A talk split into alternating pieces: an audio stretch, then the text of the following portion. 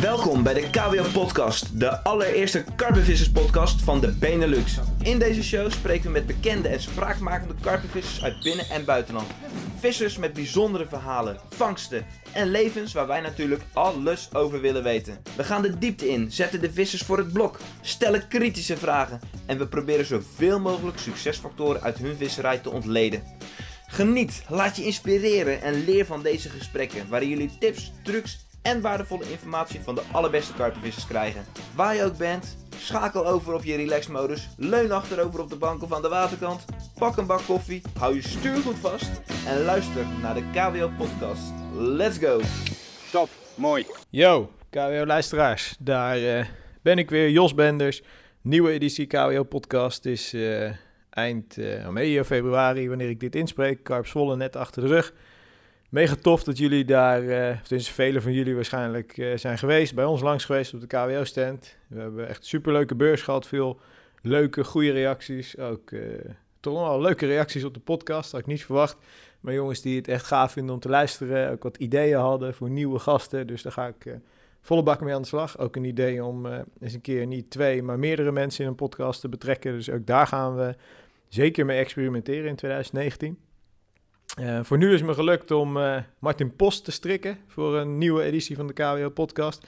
Martin is eh, een nuchtere Groninger die bizar veel gevist heeft. Eigenlijk pas in, in deze podcast kwam ik erachter hoeveel die kerel gevist heeft. Ik ken hem natuurlijk vanuit de media en ook vroeger al vanuit de magazines. Toen ik nog helemaal geen relatie met hem had verder.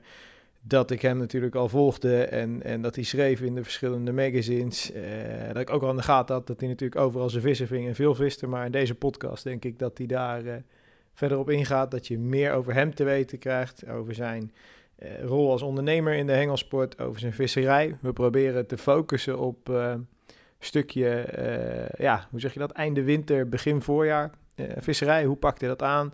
Wat zijn voor hem belangrijke keuzes als je het hebt over aas, rigs, waterkeuze, eh, tijdstippen op de dag. Eh, nou ja, ik heb geprobeerd om daar tips, tricks en zijn kennis naar boven te halen, waardoor jullie ook eh, in deze periode van het jaar je voordeel daarmee kunnen doen. Mocht je vragen hebben van Martin, kan je altijd natuurlijk achteraf reageren. Ehm, mocht je nog ideetjes hebben voor mij, of, of tips, trucs, gasten die je graag zou willen zien, spreken, laat het weten. Eh, misschien een tipje van de sluier. Er komt binnen nu en ja, zeg ik even, uh, bind me nu op vast, week of drie. Nieuwe community video van Martin Post en Mark Hofman. Is ook wel heel cool om te zien. Dan uh, ja, zie je ook eens hoe die in het echt vist. Hè? het klinkt niet als een celebrity. Hij zal lachen als ik, als ik dit zo vertel. Maar ik denk dat het een hele coole, coole video is. Hij is samen met Mark naar een Frankrijk, of naar Frankrijk, naar een Frans water gegaan. En heeft daar ja, serieus uitgehaald samen met Hofman. Dus zeker de moeite waard om, om die video zo meteen op de community te bekijken. Nou ja, verder zoals jullie weten, inmiddels meer dan 500 publicaties, video's, how-to's op de community. Ben je nog geen community member? Check die community eens. Qua content staat daar zoveel vets op inmiddels. Volle bak video. Nou, ik durf nog niet te vergelijken met Netflix, maar we komen wel echt, echt, echt in een goede stroomversnelling. En 2019 wordt een heel vet jaar. Heel veel coole videoseries. Uh, Mark zit op dit moment alweer in Frankrijk om zijn eerste sessies te draaien. Dus uh, nou ja, check ook zeker community. Voor nu luister naar uh, podcast met Martin Post. Heel benieuwd wat jullie ervan vinden. geniet ervan. Yo! Nou jongens, in de intro al gehoord. Ik zit hier bij Martin Post in het mooie Bijlen. Voor degenen die geen idee hebben, Drenthe. Dus ergens oostelijk boven Overijssel jongens. Gebied waar je komt als je met je familie weekendje weggaat. Centerparks. En daar zitten de mannen. Uh, is Martin hier aan tafel. Martin, dankjewel dat dit uh, mag, kan. Gaaf. Altijd welkom, Jos. Uh, ik wil je gewoon eens vragen. Hoop gasten zullen je kennen, hoop ook misschien niet. Introduceer jezelf eens. Oh, nou, dat is, uh, dat is leuk. Leuk dat je hier bent allereerst. Welkom. We kennen elkaar al heel wat jaren inmiddels. Dus deze podcast, die doe ik graag. Uh, inmiddels vis ik 20 jaar op karpen, denk ik. Bijna, ja, ik kan wel zeggen 20 jaar, want ik begon op mijn twaalfde, iets eerder zelfs. En uh, ja, inmiddels van mijn hobby eh, mijn beroep gemaakt. Ja. Ja, zoals je weet, tacklebox. Dat doen we inmiddels zes jaar. Ehm, originals ben ik mee begonnen 2,5 jaar geleden. Dus eh, erg druk, eh, druk bestaan, veel aan het werk. Geloof ik, geloof ik. En, en hoe oud ben je? Eh 34 alweer. 34 alweer. Kijk, Ja. ik had je nog wel een jaartje minder gegeven. Dus Ja. dat is positief. Hey, en ehm, jij bent ook echt eh, in het noorden opgegroeid, hè? Ja. Waar, waar ben je geboren? Uit wat voor nest kom je? Ik ben eh volbloed, volbloed Fries. Oké, Ja, dus ik heb 25 jaar echt tegen de Waddenzee aangewoond. wauw. Ja, toen ik studeerde in Leeuwarden, daar ben ik toen gaan wonen. Ja. En toen ik een vriendinnetje leerde kennen, toen zijn we uiteindelijk verhuisd naar, eh, naar Groningen. Kijk. En daar wonen we nu alweer eh vijf jaar bijna. En spreek je ook Fries? Ja, vloeiend. Ja? Ja, zeker. Verstaan? Oké, Ja. dat had ik echt niet achter jou. Maar, Nee, cool. ik ben ook niet Friestalig opgevoed, maar ja, dat weet je zelf. Maar Als je, kent je, je, hebt, je beheerst het dialect wel. Ja, als je ergens, eh, als je ergens opgroeit ja, en mensen spreken de taal, dan Neem je het mee. neem je dat over, hè? Gaaf Dus man. Gaaf. Ja. En je geeft al aan, je hebt gestudeerd in Leeuwarden. Wat heb je gedaan? integrale veiligheid. Oké. Een soort bestuurskunde, maar dan veiligheid gerelateerd. Ja? En eh, nou ja, er was toen één groot alibi om lekker te vissen natuurlijk. Ja, ja. Was het MBO, HBO? Of wat? HBO. HBO, oké. Ja. En heb je Ja. die ook afgemaakt? Ja. Oh, Netjes. Dus ik heb, eh, eh, ja? ja? ik heb wel in die tijd veel gevist. Nooit Ja. hard gestudeerd, was ook een opleiding van vier jaar. Ja. Daar heb ik vijf jaar van gemaakt. Maar je hebt wel afgemaakt. Ja, Super. Dus, En- maar wat, wat kon je ermee dan destijds? Zeg maar, wat, qua beroeps... ja dat, is, dat was eh, heel veel veiligheidsvraagstukken natuurlijk. Dat ging dan meer om infrastructuur, eh, bestuurskundige dingen. Zoals woonwijken inrichten, eh, sociale veiligheid, ja. Ja, zo, Ja. Ik, ik leer ook dingen vandaag in deze Ja, het is lang geleden, dus ik moet zelf ook wel even graven als je zo'n vraag stelt. Maar, En, en daarvoor heb je HAVO gedaan? Of, of wat heb je... eh, MBO is het, ja. Ah, oké. dus je Ja. bent MAVO, MBO, HBO. ja. Zo, wauw. Dus je hebt een aardige carrière achter Ik heb wel eh, eh, mijn best gedaan uiteindelijk. om, om te studeren. En, en als je kijkt naar jullie gezinssituatie, was je enig kind? Had je broers, Nee, ik heb twee, twee, twee broers en, en die vissen allebei niet. Eentje is volgens mij 32, die andere is 38. Mhm. En eh, nee, die hebben helemaal niks met vissen, dus eh, En niks? helemaal niks. Oké. En Nee. vader, opa? Ook niet. Ja, vroeger, eh, ik ben gaan vissen door mijn opa. In Friesland noemen we dat dan paken. Hè? Ja.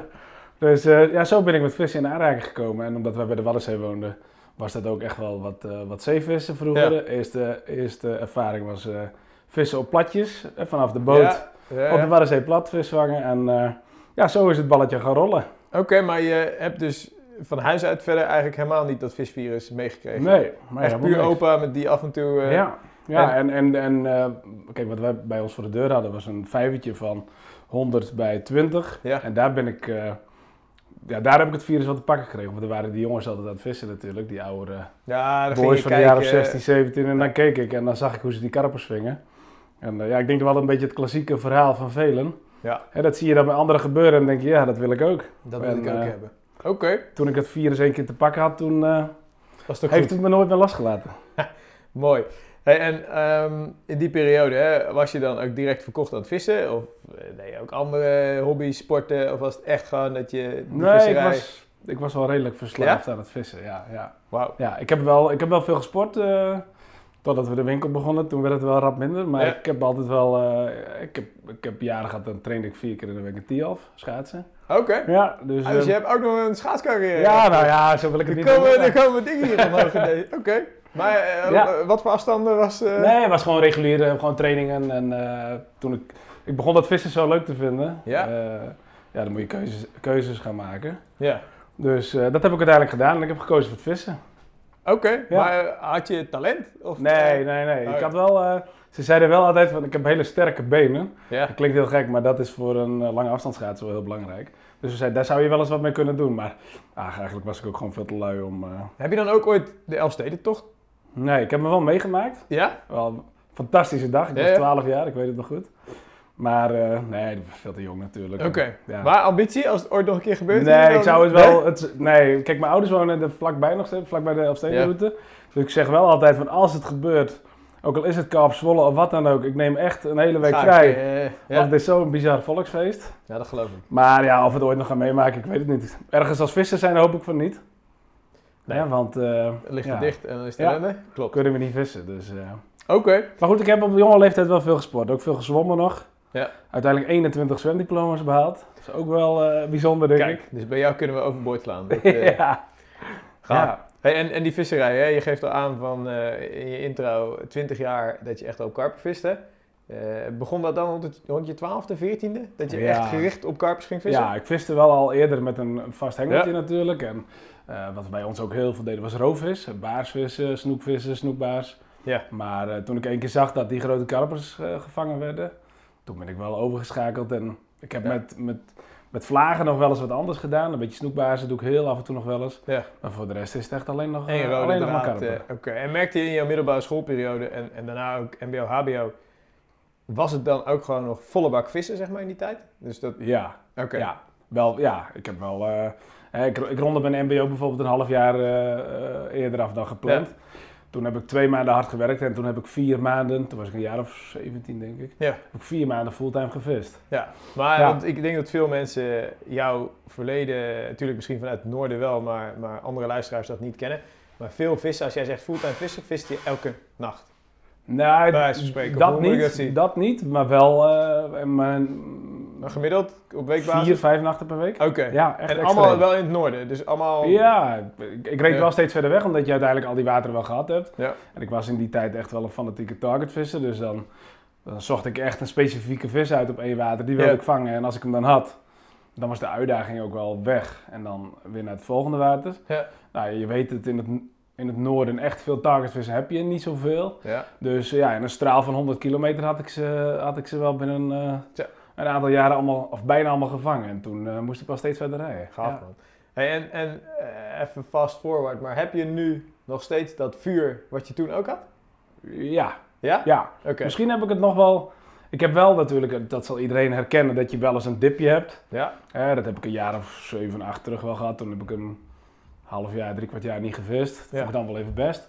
Maar het is wel zo. eh, Kijk, toen ik, toen ik studeerde had ik echt heel veel vrije tijd. Ja. Dus dan kun je gaan wanneer je wil. Dus die 200 nachten per jaar, dat was echt fluitend. Ja. Ja, tegenwoordig met een vriendin en eh, twee eigen bedrijven, ja, heb je het hartstikke druk. Is het iets Eh, selectiever met eh, je ja, momenten natuurlijk. Daardoor is de drang om te vissen misschien wel groter geworden. Ja. ja. Gaaf. Hey, en, en je bent natuurlijk, je geeft het al aan, je bent ondernemer, eigenaar Tacklebox, man achter Originals Base. Zat het ondernemen in jullie familie? Is jouw pa ondernemer? Of, of- Nee, niet eens. Het is wel zo dat ik, eh, als ik dan de verhalen van mijn open en oma hoorde, dan was mijn vader wel op hele jonge leeftijd, eh, dan repareerde hij stofzuigers en allemaal dat soort Ja. dingen voor een kwartje. Of, eh, dat, dat wel, alleen nee, voor de rest niet echt. Oké, dus je, ouders gewoon in loondienst, die Ja. daar niet dat Nee. het ondernemen met de paplepel Nee. in groot is. Oké, bijzonder dat je dan toch ja, uiteindelijk die stap, die stap maakt. eigen willetje, denk ik. Ja, leuk. Ehm, werk is mijn volgende eh, ja, onderwerp wat ik wil aansnijden. Eh, integrale veiligheid heb je gestudeerd. Ja. Je was klaar. ja. En toen? Wat, wat, wat ben je gaan doen? Ik, ben, eh, ik wist toen eigenlijk al wel dat ik graag in de hengelsport iets zou willen doen. Alleen ik denk, ja, op die leeftijd, net als heel veel andere mensen, Ja. heb je daar heb je nooit echt een... Natuurlijk, de mensen die het hebben, dat is fantastisch. Maar ik had niet echt een heel vast toekomstbeeld, zeg maar. Maar ik had wel zoiets, ik zou wel iets in de hengelsport willen doen. Ja. Eh, wat ik toen al veel deed, omdat ik zoveel viste, ja, je leert daardoor enorm veel. Eh, wat ik daardoor deed was lezingen geven. Ik schreef veel in de bladen. En automatisch sta je daardoor in de pictures Ja. van groothandels en andere bedrijven. Dus ik werd gevraagd door PB om daar eh, te komen werken. En dat heb ik, dat heb ik eigenlijk direct na mijn studie eh Ben je gestart? Oké, Ja. nu hebben we het over 2000 Eh, en ja, beetje? praten we wel over een jaar of eh, tien terug alweer. Ja, 2007, 2008 of Ja, zo, die periode. Oké, ja. dus toen kwam je als 24-jarige of zo, Ja, 23, 25 jaar. Ja. net van de studie, toen ben je daar gestart. En wat, wat ben je gaan doen bij PB destijds? Ik deed eigenlijk van alles. Ik deed, hè, was toen nog een, een jong, snel groeiend bedrijf. Ja. Ik deed een stukje marketing, productontwikkeling met de jongens, beurzen. Ja, allemaal activiteiten. eh, winkels bezoeken, van alles. Oké, en, en productontwikkeling zat ook deels dan eh, Ja, bij jou? ja, ja. Gaaf. En dat was nog in de tijd dat eh, Piet en... Piet, dat was net het tijdperk dat de jongens weggingen. Ja, En dat er zeg maar een nieuwe club mensen aan boord stapte. En daar was ik één van. oké. Ja. En daar ben je ook nog bijgebleven toen, een aantal jaar. Hoe Ja, lang heb je uiteindelijk gewerkt bij PB? Een jaar of twee, drie. Heb je, Ja. heb je gezeten? Ja. Oké, en daar zit dan nog wel een gat tussen, volgens mij. Dus Ja, vanaf PB gat- naar Start Tacklebox? Ja, dat is ongeveer drie kwart jaar geweest. Ja, Toen heb ik me heel goed afgevraagd van wat, eh, wat wil ik nu eigenlijk? Ja. Eh, want ja, dan bereik je wel een leeftijd dat je daar wat serieuzer over gaat nadenken. ja. En eh, nou ja, het verhaal van de, van, van, van de boilies, eh, dat plan heb ik toen helemaal uitgewerkt. Mhm. Ik, had be- best wel, eh, ik was best wel georiënteerd op Azië natuurlijk. Eh, dat is gewoon ook een persoonlijke interesse. Ja. En eh, ik had toen al zoiets, daar zou ik wel iets mee willen, iets voor mezelf. Dus dat plan heb ik toen helemaal uitgewerkt. Eh, en ja, dat zul je begrijpen, dat kost wel eh, tijd Ja, om je research en alles op, goed te eh, doen. Op papier te zetten, goed door te denken, klopt. En toen had ik dat allemaal klaar en toen wilde ik daarmee de markt op. En toen belde Kik het mee. En Kijk. die zei van, van ik, heb, We gaan wat doen. ik heb wel eh, ambities en eh, zou je eens een keer met me willen Ja. babbelen om, eh, Ja. om, om het hele verhaal Tacklebox... Want jullie kennen bekijken. elkaar vanuit de KZ al. ja, hè, we Ja, wonen die wisten wel van elkaar wie wat waar. we kwamen elkaar tegen op wateren hier en vanuit de KSN kenden we elkaar. Dus ja, we kennen elkaar al- al een jaar of twaalf denk ik toen. Ja. Best wel, of, eh, nou, in- inmiddels twaalf jaar, toen kennen we elkaar al een paar jaar. En eh, ja, zo is het balletje een beetje gaan rollen. Ik, ik ga zo verder op, op, op die start van de? Tacklebox, daar ben ik ook benieuwd naar. ja. Maar wat ik, eh, en wellicht zijn er luisteraars die, die dat stuk ook erg interessant vinden. Hoe heb jij in die drie kwart jaar waarin je zegt van nou, toen heb ik echt goed nagedacht over wat ik nou wilde in mijn leven. Hè? Ja. Dat, toen heb je een soort van visie uitgestippeld, Ja. koers bepaald. Hoe is dat proces gegaan? Wat heeft jij daarbij geholpen om dan uiteindelijk die keuzes te maken? Want zijn, ik bedoel, alles zekerheid achter je laten, onderneming Ja. starten. eh, ik ken het verhaal, want ik Ja. heb dat ook ooit gedaan, maar... Het is een sprong in het diepe natuurlijk. Ja. Ja, een stukje onzekerheid, maar ook wel geloven in eigen kunnen en in eigen kracht. En Ja. ja, ja kijk, wat ik, wat ik zelf heel prettig vond en wat ik toen al wel merkte, ik ben best wel een eigen gereid persoon. eh, Ja, Ik wou zeggen, soms ben ik eigenrijd, maar ik ben best wel heel erg eigenrijd. Ja, dan is het natuurlijk lekker dat je zelf de lijnen kan uitstippelen. En dat je zelf de touwtjes in handen hebt. En eh, dat was wel waarnaar ik zocht. En eh, ja, vooral in die tijd lag de markt op, het- op het gebied wat we nu doen. Mhm. eh, dus voer en ook winkel, lag helemaal open. Ja. Vooral in deze regio. Ja. Dus ehm, ja, die vrijheid, dat is hetgeen wat me uiteindelijk het meeste trok en me over de streep heeft gehaald. om echt die eh, beslissing te nemen. Ja, En, en dat het dan in die hengelsport was, was gewoon dat je gezegd hebt van joh, ik wil iets doen wat het dichtst bij mijn ja. grootste passie of zo ligt. En dat is gewoon het vissen. Ja. En, en retail, had je dan al een Nee. connectie met retail? Nou, ik- toen ik voor PB werkte, bezocht ik wel winkels natuurlijk. Ja. Maar ik zei altijd van als er iets is wat ik niet wil, dan is het wel een eigen winkel. ja. Maar eh, ik zal je eerlijk zeggen, heb toen Arnold mij benaderde hiervoor. Toen eh, ja, alles goed uitgedacht, doorgesproken. Met allerlei mensen ook eh, gesproken over, over marktomstandigheden, over regio, over wat er allemaal haalbaar was. ja. En toen, ja, toen toch besloten om het te gaan doen. Om het te gaan starten. Wauw. Hey, en en nou, je geeft al aan, joh, je werd gebeld door, door Kikkert. Eh, Harold Kikkert hebben we het hier over, jongens, compagnon van Martin. Als jullie hem gezien hebben, je kan hem niet missen. Twee meter groot, twee meter breed en eh tattoos in een dikke ketting. Maar eh, hoe zeg je dat? Een hart van goud. Juist, grote bek, klein hartje. Ja. En man met wie je ja, gewoon echt zaken kan doen. Man met wie je beach kan drinken. Gewoon recht door zee. Dat is mooi. Ehm jullie zijn toen gestart. Eh, nou, flinke stap, pand huren, voorraad. Ehm, wat was jullie visie toen jullie, toen jullie begonnen? En, en, en hoe, hoe zijn jullie dat verhaal ingesprongen destijds? Ja, wat, wat, wat, wat aan de basis lag van, van hetgeen wat we nu hebben, dat is wel dat gat wat hier in de regio eh, eh, aanwezig was. Er was Ja. hier eigenlijk in die tijd geen echt hele grote, goede speciaalzaak meer. Ja. En omdat wij zelf vissen eh, en dat veel doen, spreek je veel mensen. Dus er was, je kon echt merken in een regio als het noorden dat er behoefte was aan een echte speciaalzaak. Ja. Ja.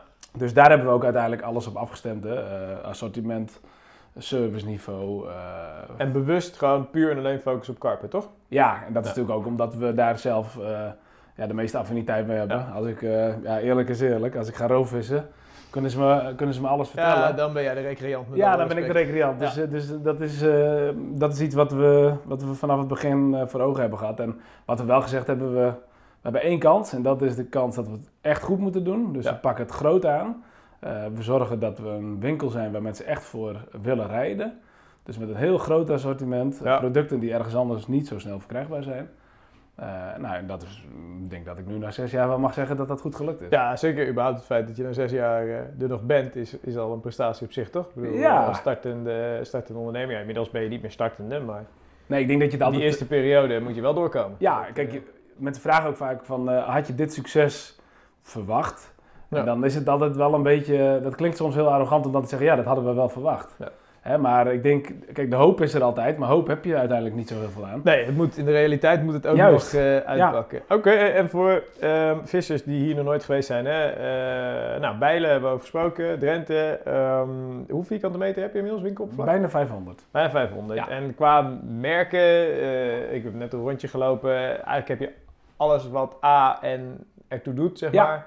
Dat heb je? Ja, Oké, cool. En- als er, eh, als er merken zijn die we niet hebben, waarvan mensen zoiets hebben eh, van, eh, van eh, dat zou hier wel moeten hangen, dan Ja. mogen ze me uitdagen. Kijk. Ja, want eh, Nou jongens, hè, jullie kunnen het assortiment analyseren. Kom hier een bak koffie halen. Maar ik denk dat Martin er wel een eh, goed krat bier eh, zet, Op wil zetten. Zet hij er wel op Ja. bij deze. Hey, en als jullie kijken naar de winkel, hè, jullie hebben natuurlijk eh, een klein team. Jij, Harold, ehm, eh, Matthijs. Ja. En dat zit eigenlijk. Hè. Jullie runnen echt met een heel klein... ja, we hebben nu inmiddels wel eh, Tom ook voor twee dagen in de week erbij. Die Ja. jongen die, zit, eh, die je net beneden zag zitten. Ja. Die doet veel, eh, veel programmeerwerk, voorraadverwerken, et cetera. Omdat, eh, ja, we krijgen steeds drukke processen, worden grote webshop groeit snel. Dus ehm, ja, we moeten in die zin wel opschalen. En ook qua marketing hebben we er inmiddels een jongen bij die nu, dat is Wesley, die zit hier één dag in de week. Die gaat waarschijnlijk aankomend jaar twee dagen per week hier aan de slag. Ja. Want alles groeit, eh, ja. Dus je team eh, is aan het, eh, aan het We groeien. zijn aan het opschalen, ja. Alright. We gaan een stapje maken. We gaan van Tacklebox gaan we naar Originals. En daarna, jongens, gaan we echt naar zo'n visserij hoor. Want daar heb ik honderdduizend vragen over. En uiteraard is dat het belangrijkste wat centraal in deze podcast staat. Maar toch goed om een beetje een beeld te hebben bij wie er hier zit en, en wat hij doet in het dagelijks leven. Eh, je gaf wel aan, je had natuurlijk voordat je met eh Tacklebox startte, had je al een AAS-plan liggen. Ja. In hoeverre matchte dat met waar je inmiddels 2,5 jaar geleden, denk ik, ongeveer 2, 2,5 jaar geleden mee bent gestart met Originals? Was, was dat het, om het zo maar te zeggen? Ja, dat was het wel. Alleen je ziet wel dat die markt natuurlijk, eh, vooral die aasmarkt, die is de afgelopen jaren extreem veranderd. Ja. Eh, dus nee, we moesten absoluut wel, eh, wel schakelen en, en de plannen ombuigen. Alleen de basis die, die, er, die er misschien tien jaar geleden al wel lag, als ik het zo mag Die had je al tussen je oren. Ja, die, Ja. die lag er toen en die ligt er nu nog steeds. Nou, en, en, Ja. en als iemand aan jou vraagt, joh, eh, ik kom een winkel binnen, er liggen 20 aasmerken. Eh, wat, wat is jouw visie als, als aasmerk? Waar sta je voor? Wat, wat voor producten heb je? Hoe zie je dat? Ja, de, belang, de belangrijkste eh, reden om het toen te, te doen, hè, om ermee te Ja. starten, was omdat ik iets zocht in mijn visserij. Eh, eh, ja, waar je echt snel je vissen mee kan vangen. Hè, dus, dus geen aas waar ik weken mee moet voorvoeren. Ja. De, de tijd is inmiddels zo dat mensen zijn druk. Ik ben zelf druk, weinig tijd. Dus je wil eigenlijk naar het water en wil je in principe een pakketje bij hebben. Waar je direct mee aan de slag kan gaan en waar je die vissen direct mee prikkelt. Om tot aas over te gaan. Nou, dat is, dat is wat we gedaan hebben en dat is denk ik heel goed gelukt. En dat staat centraal eigenlijk in alle producten Ja. die je ontwikkeld hebt. Ja, Is die attractiviteit en die snelheid van het herkennen van Ja. het zijnde voer door vissen ja die, eh, en het aanzetten tot azen. die liquids die we, die we door Luc laten maken, die dus echt in België voor ons gemaakt worden, zijn helemaal op dat principe geënt. Dus, dus voedselherkenning bij die vissen, snelle prikkel, ook snel uitwasemen. Je Mhm. zal ook weten van het aas is vrij grof qua structuur. En dat is er allemaal, eh, dat is allemaal gedaan om die vis maar zo snel mogelijk te attenderen op die voedselprikkel Ja. en op te gaan vreten. Maar zonder dan de voedingswaarde te verliezen. Nee, absoluut. Wel is- met, met ook long-term. Ja, ja, de basis is, van het aas is Ja. natuurlijk gewoon eh, verse ingrediënten, eh, goede vertering, voldoende voedingsstoffen. Ja. Ja, En ben je dan zelf inmiddels eh, ook echt... Ja, een aasgoeroe is een, een groot woord, hè, maar zit je helemaal in elk ingrediëntje in die bol al? Qua kennis, qua... ja ik, in die zin Ja? dat ik die kennis wel, eh, wel heb. Het is, wel, het is echter wel zoals je Luc ziet, en we hebben inmiddels nog een jongen erbij Ja. die ons ondersteunt. Dat gaat eh, een soort van semi-wetenschappelijk. Eh, niveau. Wauw. Die kunnen Ja. je zo extreem veel vertellen, maar ik, zeg je wel eerlijk, dat is ook iets wat ik niet als visser zijn niet heel relevant vind. Omdat ik uiteindelijk, voor mij als visser telt dat het de toepassing van dat aas. Ja, jij combineert als het ware jouw ervaring en jouw wensen vanuit je visserij. Die wil je matchen met de kennis en kunde van de, Ja. de jongens die echt weten wat ze in het aas Ja. moeten verwerken. Ja, Cool. en dat is inmiddels eh, goed geslaagd. Ja, is gaaf. En je bent ehm, eh, natuurlijk als jij aan het, aan het ontwikkelen bent, hè, ehm, als we het dan hebben over eigenschappen en kenmerken van een bol, waarvan jij zegt van nou, dan is het voor mij iets waar ik vertrouwen in heb, waar ik mee ga vissen. Heb je dan bepaalde zaken waar je echt op let en, en wat je ook in je eigen aas terug laat komen?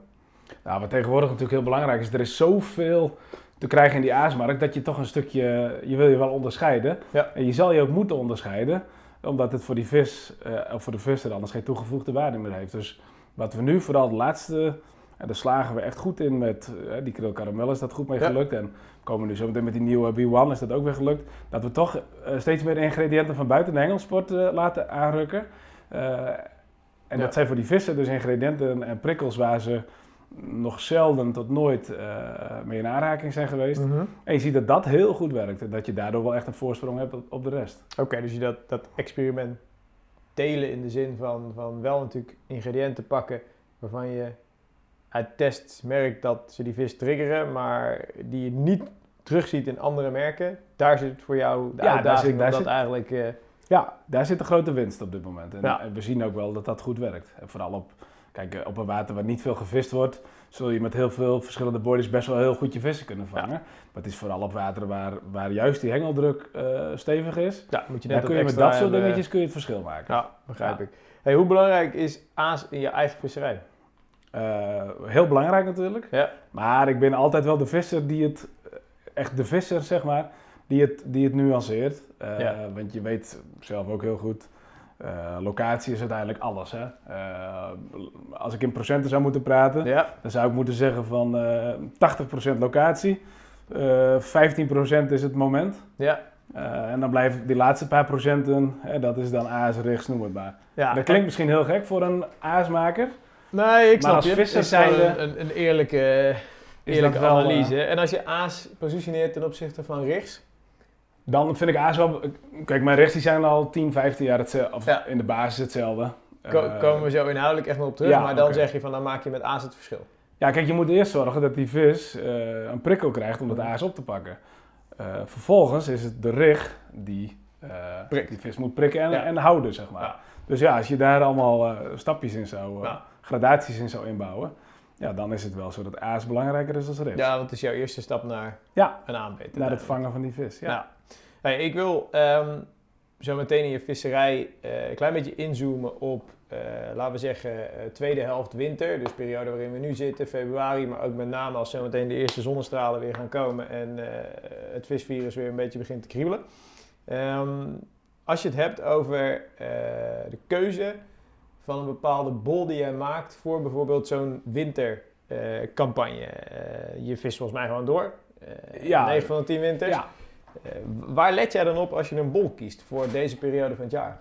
Kijk, wat je nooit, wat, wat echt heel belangrijk is om te weten, die vissen die verteren in de winter nauwelijks voedsel. Ja. Vooral als die watertemperatuur onder de 6 graden komt en het lichaam van die vis, eh, eh, die bereikt dan ook die temperatuur, Ja. dan is er qua vertering, eh, gebeurt, het er, stil, ja, gebeurt er bijna niks meer. Ja. Dus je moet weten, die vis heeft die boilie eigenlijk helemaal niet nodig. Hè, dus wat dan heel belangrijk is, is, is de prikkel van die bol, Ja. om die vis het signaal te geven van hé, hey, ik ga dat aas ga ik oppakken. Ik heb geen honger, maar ik vind het wel lekker. Even heel simpel uitgelegd. Hè, dus ik- in die zin is voedingswaarde in de winter helemaal niet zo belangrijk. Maar dat je de juiste prikkels hebt, eh, dat, dat, dat is het, het, het hele ding. Ja, nou, dat lukt door eh, veel vloeistoffen in die boilies te doen, Ja. die in koud water heel snel oplossen. Dus die daardoor voor een vis ook in koud water makkelijk waargenomen kunnen worden. En eh, ja, zo'n Milky Banana, die, die slaagt daar goed En in. heb je qua waarneming, heb je het dan zowel over het visuele als het, het, het proeven, zeg maar, het opnemen van de... Ja, kijk, uiteindelijk is het, is het, is het, is het proeven op de water waar ik zwinters vis Ja. wel het belangrijkste. Maar dat zijn meestal die hele diepe, heldere zandgaten hier in de regio. Die laat ik, liggen, oh, die laat ik links liggen, omdat die zo hard zijn Ja. qua visserij. Dat is in het seizoen al lastig. Laat staan dat je daar in de winter aan de slag gaat. Dus mijn meeste eh, winterwateren, dus in deze periode, Mhm. hè, eh, Ja. dan, die zijn vrij troebel. En dan is een smaakprikkel veel belangrijker dan een visuele prikkel. En die prikkel, eh, als je dan heb je bepaalde eh, liquids of sprays vanuit jouw assortiment waarvan je weet van oké, in koud water, onder deze omstandigheden, wazemen die goed uit, laten die Ja. goed los. Ja, los Heb goed je, heb je daar een voorbeeld van, wat je daarvoor graag gebruikt? Ja, ik, ik gebruik in de winter eigenlijk voornamelijk die Milky Banana, die speciale Ja. winterboilie.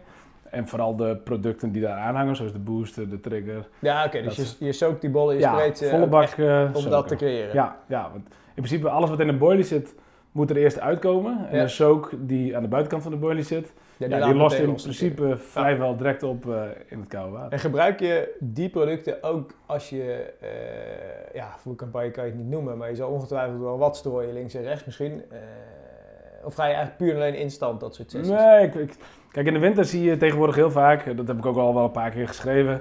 eh, vroeger waren winters, waren winters. Was lang Ja. koud, gebeurde er niks. Ja, was dat vissen vrijwel kansloos. Maar tegenwoordig, en nu, nu we deze podcast opnemen, heb je dat ook weer. Ja, Heb je toch een paar dagen dat die temperatuur in één keer omhoog knalt. Het regent veel, Ja. eh, de temperatuur gaat naar de 10 graden, de nachttemperatuur gaat omhoog. Dus die vissen die, die krijgen eventjes die prikkel van het wat warmere water. Die beginnen iets te zwemmen, die beginnen ook weer iets te eten. En eh, ja, als ik dat soort momenten zie aankomen, dan probeer ik hem al even één of twee dagen van tevoren, ja voordat ik ga vissen, heel Ja. lichtjes aan te voeren. En, en, en heel lichtjes, hè? Ja, ik, ik, ik wil details. Ik denk dat voor heel veel vissers heel erg gissen is van ja, wat is in jou, tuurlijk ligt aan bestand, ligt aan allerlei andere condities, maar als je nu eens kijkt, is dat dan eh, een handje? Ja, een handje vind ik wel heel weinig. Ja. Want ik verspreid het vaak wel over een zo groot mogelijk gebied. Ja.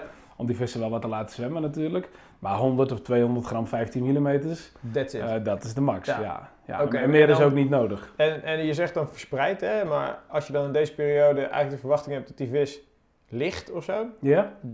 je wil de vis dan laten zwemmen door wat gespreider te voeren, maar wat is daar precies jouw, Ja, maar- gedachte achter dan? Kijk, eh, in die hele korte momenten dat het iets warmer wordt, Ja, in, de, eh, in dagen zoals dit, dan zie je dus dat die vissen wel heel lichtjes gaan bewegen.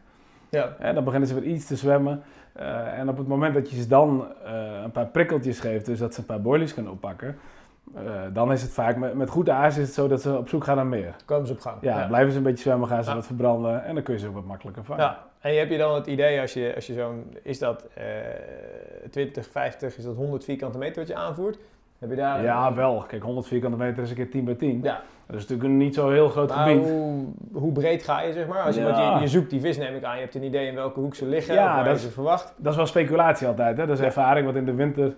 eh, kijk, in het seizoen, eh, als de watertemperatuur hoog is, vind ik observeren Ja. een van de allerbelangrijkste dingen. Dat is ook altijd wel mijn kracht geweest. En eh, vooral nu met weinig tijd. Eerst die vis zoeken, door middel van aasbellen, springende vis. En dan daar gaan vissen waar die vis Ja. ook ligt. Maar in de winter krijg je die signalen veel minder. Mhm. Je krijgt ze wel, maar het is minimaal. Dus het is vooral ervaring, eh Waar je die vis verwacht. Ja, windrichting en water goed kennen. Eh, dus je weet van oké, dat is ongeveer de winterholding. Ja, want Daar- waar zoek je, waar, op wat voor, eh, waar let je op om dan die vis uiteindelijk ergens te verwachten? Wat zijn voor jou indicatoren van oké, ik sta van water, ik verwacht die vis in die hoek. Wat zijn dat voor... Windrichting is altijd wel een hele belangrijke. Als, als het lang koud is winters en je krijgt een opleving in temperatuur, dan zie je wel dat die vissen toch wel heel snel die wind ook volgen. Oké. Eh, Is het daar een bepaalde, eh, hoe- zie je dat? ja, dat- kijk, de windkant zal, zal iets warmer worden natuurlijk. Ja. Eh, dat is een graadverschil, anderhalf, meer zal het niet zijn. Maar dat is voor een vis best wel veel. Is het genoeg? Ja, zeker. Dat kan ook het, het tegenovergestelde is. Als de watertemperatuur met 1, 2 graden daalt, kan een vis daar ook heel passief van worden. Ja. Dus het tegenovergestelde zie je ook vaak wel ontstaan. Eh, en daarnaast heb je dus oneffenheden in het water. eh, je, je Eh, hebt- Zoek je dan met name diepere zones door? Ja, ook wel taluutranden, maar Ja. ook wel overhangende bomen, obstakels, dat soort dingen. Ja, En, zijn toch en- plekken waar vissen graag verblijven. En die zegt al van, joh, observeren, ja, je ziet niet heel vaak vis springen of bellenplakaten, et cetera. Die vis is zo passief als maar kan natuurlijk. Ja, Ga je dan met een, een boot eroverheen? Zoek je nee, met nee, diepte nee. meten? Nee, het is puur, eh, puur ervaring. Ja? Een stukje gevoel, ja. Oké, om echt die vis, eh, vis Ja. te vinden. Kijk, ook in de winter vis ik best wel vaak korte sessies. Kijk, dan wil je niet met een boot eerst het water op, eh, alles uitpeilen, alles eh, eh, ja, kost veel te veel tijd en het verstoort de boel. Dus ook dan is het een kwestie van, eh, van Prikken. ja, intuïtie en eh, ervaring. En je geeft aan, eh, je voert twee keer. Eh soak je die bollen ook? Zorg je met het voer wat je eh, ja, voert ook voor die attractie? Of Nee, je nee. wil juist het verschil maken met het haakhaas? ja. Kijk, als je, er zijn heel veel mensen die me die vraag vaak stellen, van, omdat ik eh, graag met gezookte aasvis. Ja. Eh, en dan vragen ze me ook vaak van, doe je dan ook eh, je voerboilies voorzoken en, eh, Ja. en die voeren? Maar dat is wel een grote fout die mensen vaak maken. Kijk, als jij instant gaat vissen en je voert veel bij, Mhm. kun je direct wel starten met die gezookte boilies. Ja. Eh, alleen als je gaat voorvoeren, eh, doe ik dat juist niet. Want dan is het onderscheidende effect tijdens het vissen is weg. Ja, natuurlijk. Dat elimineer je zelf dan. Je wil eigenlijk Ja. het haakhaas, dat wil je accentueren. Ja, Dat wil je die extra prikkel meegeven. En vaak voer ik nog twee, drie gezookte bolletjes bij. ja Zodat- om hè, ze iets maar- te triggeren. Juist, en Ja. om ze ook die prikkel mee te geven. Maar je wil, dat andere aas wil je gewoon neutraal laten zijn. Ja. Want anders is het, is het onderscheidend vermogen van je haakhaas is weg. Hey, en ehm, ik weet niet of het één rode draad is door je visserij heen hoor, maar winterperiode, vis je werpend? Heb je een voerbootje? Hoe, hoe vis je? Ik vis bijna altijd werpend. Ja? Ja, Gewoon dat- echt oldschool? Ja, Gewoon ja. werpen? Dat is ook wel handelingssnelheid natuurlijk. Snel vissen. Eh, ik, ja, vaak weken van tevoren weet je, eh, doe je je voorwerk, je, Ja. je pijlwerk. Eh, en dan is het prettig om te gooien. Voel je toch even die tik van het lood op de bodem. Ja. Je, je, je weet, ik zit wel hard te vissen. Ik zit net op dat harde plaatje, ja of nee. Ehm, En ja, zijn dat dan water hier waar je relatief dichtbij vist? Of ben je ook wel met eh 3,5 lb stokken eh, echt Nee. afstand aan het... Nee, is, is allemaal wel redelijk dichtbij. Ja. ja. een meter of 60 max. Ja. Ja, ik vind wel, kijk, in, binnen zo'n eh, eh, afstand heb je ook nog de controle over wat er gebeurt. Ga je Mhm. verder werpen, vind ik, dat, hè, dan zul je aan je materiaal moeten aanpassen. Dus, Ja. dus grotere hengels, eh, noem het allemaal maar. Maar nee, dan pak ik toch liever een voerboot of een rubberbootje. Ja. Omdat je daarmee weer veel Wat is dus voor jou afstand max 60, 60 70 meter? Ja, Is wel 60, echt, 70 eh, meter, ja. ja. en binnen, die, binnen die straal kan ik heel nauwkeurig vissen. Eh, ja, daarboven pak ik wel liever een voerboot of, Ja. een, eh, of een rubberboot. En ik denk dat veel luisteraars het herkennen. Ik heb het zelf ook een periode gehad dat je eh, werpend vist, maar dat je continu toch bezig bent om je, je, je, je, je setup zeg maar, zo te tweaken dat je zo min mogelijk in de war gooit, dat je zoveel mogelijk vertrouwen hebt hoe je et cetera, et cetera. Ja, Wat is jouw geheim van de smid, zeg maar, dat je zegt van oké, ik vis werpend zo en zo en dit is eigenlijk 99 van 100 keer goed gevoel, ja. ligt goed. Hoe, hoe, ziet dat eruit? Nou, de, de, het belangrijkste is gecoat onderlijm, onderlijmmateriaal. Ja. Eh, dat scheelt al, eh, al de helft ten opzichte van soepel materiaal. Ja. Het is niet zo dat ik al, allemaal anti-tangle sleeves of gekke dingetjes ga aanbrengen, want dat vind ik, vind ik zelf wel onnodig de, de boel weer lomp maken. En je, Ja. ja. je, je kent mijn visserij een beetje, dus Ja. wel op, op pittige, pittige wateren, dus daar kan dat wel het verschil maken. Dat gebruik ik dus absoluut niet. Wat eigenlijk ook echt een heel groot voordeel is eh, als je niet in de knoop wil gooien, is eh, of een klein PVA-zakje aan je haak Ja, om of een, een stringetje van 1, 2 boilies. En dat is vaak al genoeg om even dat, dat contragewichtje op die haak te krijgen. Ja. Zodat hij niet, er- niet om je hoofdlijn gaat draaien, maar dat hij zeg maar er in een brede boog omheen, omheen Ja, cirkelt. helikopter. Dat is Ja. daar En als je dan goed oplet, dan zie je eigenlijk eh, dan zie je echt letterlijk je lood gewoon vallen. als ja, en je, je aas neerkomen. En Ja. eh, dat gaat eigenlijk altijd goed. Oké, en vis je met foompjes op je haak om ook nog eens die haakpunt... eh, Ja, dat wel. Ja, dus, dus los van dat PVA-tapeje Ja. of dat zakje, ook altijd wel even een PVA-foompje op de, op de om haakpunt. haakpunt te Ja. beschermen. En als je zegt, joh, je vis met gecoat onderlijn materiaal, hè, eh, waarschijnlijk vis je de laatste paar centimeter wel soepel neem ik Ja, aan. Eh, vier, vijf, heb je daar een soort gouden Martin Post regel? Of, Nee, eh? niet echt. Als, als, eh, als er recht 12 centimeter is, ik vis meestal tussen de 12 en de 14 max, Ja. 15, dan is eh, de eerste 5, 6 centimeter vanaf de wortel, dat is stijf. Ja. En de rest is soepel. Want in principe wil je zoveel mogelijk soepel. eh Ja, zoveel mogelijk bewegingsvrijheid, Ja. toch? Het laatste... tuurlijk. Oké. Ja. Hey, en als je werpt, hè, letterlijk je worp, eh, rem jij af? Je ziet ja, in de dvd's, en ik had ook wel eens een periode dat ik dat continu aan het doen was. Ik dacht, oké, als ik hem op het laatst iets afrem, dan strekt mijn onderlijn zich naar voren, valt mijn lood goed. Heb jij daar een bepaalde Ja, kijk dat, op? dat helpt absoluut wel. Kijk, eh, werptechniek is wel heel belangrijk. Het is niet zo dat ik ergens op een dvd of in een, of in Nee. een boek een bepaalde werptechniek heb eh, geleerd of gelezen eh, of gezien. Zo is het niet. Ik heb Ja. gewoon mijn eigen, eh, ja, heel simpel gewoon een... eh, Maar rem, rem je af? Rem je ja, maar niet, Ja? ik rem wel af, alleen dat is ook om de plons van het lood eh, wat kleiner te maken. Denk je dat dat echt zo ja, op die wateren Ja? waar ik vis, 100% ik Maakt dat verschil? het zo vaak gezien dat dat echt een groot verschil maakt. Oké. Ja, en ook loodmodellen eh, is dan weer heel belangrijk, want je hebt van die platte loden. Ja, plons. Ja, dat is een harde plons. En wat pak- gebruik jij dan meer peervormige? eh, ja, als ik op die hele drukke wateren zit, eh, en dan vooral het instantwerk 's ochtends heel vroeg, van die, eh, van die distance loodjes van Corder bijvoorbeeld, die, die Ja. druppelvormige dingen, of zo'n distance. Om iets minder impact te hebben op het moment dat je... Ja. Oké. En Ja. als jij hem laat landen, je zegt wel, joh, ik voel mijn lood tikken. Dat is voor jou ook wel een signaal om vertrouwen te hebben in hoe je ligt, neem ik aan.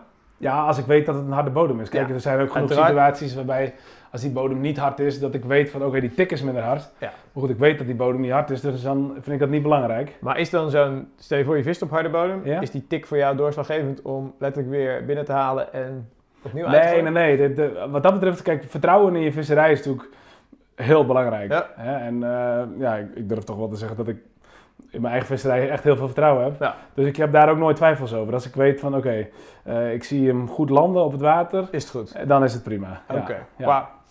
Leuk om te horen hoe jij die... eh, het zijn allemaal van die details, maar ik denk dat een hoop jongens... Dus wij krijgen die vragen bij KWO vaak. over hoe wij dat aanpakken. Jij zal ze ongetwijfeld ook vaak krijgen. We gaan even terug naar die, naar die, naar die winterperiode. hè. Dus februari, maart, ook nog al begin april. Uit jouw ervaring, hè, welke uren van de dag zijn het meest productief in die periode?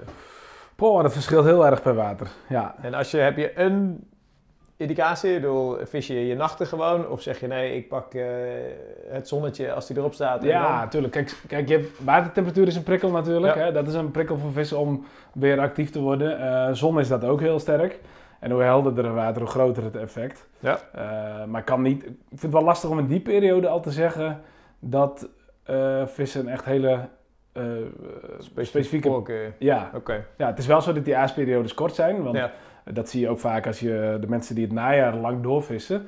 Die zien ook in het diepe najaar zien Ja. ze dat die aasperiodes korter worden. Dus die vissen hebben minder eetmomenten op de dag. Ja. En dat is in die periode ook absoluut wel zo. Maar ja, om daarachter te komen zul je toch je nachten moeten vissen. Gewoon gaan Ja, en anders kom je er... Anders weet je het niet. snap ik. En dat verschilt echt per water. Hey, en ehm, net gaf je aan, windrichting, eh zoverre voor jou belangrijk dat je het wel in de gaten houdt eh, op het moment dat het eh, een wat warmere wind is, toch? Ja. En, en dat je dan op die kant van het water eerder zal uitpakken. Ja. Is luchtdruk nog een factor die jij echt scherp in de gaten houdt in je visserij? Ja, ik ben daar heel veel mee bezig. Maar dat is wel eh, periodeafhankelijk. Ja. Je ziet vooral eh, in een periode als het hele vroege voorjaar. Ja. Watertemperatuur is in die zin alles bepalend.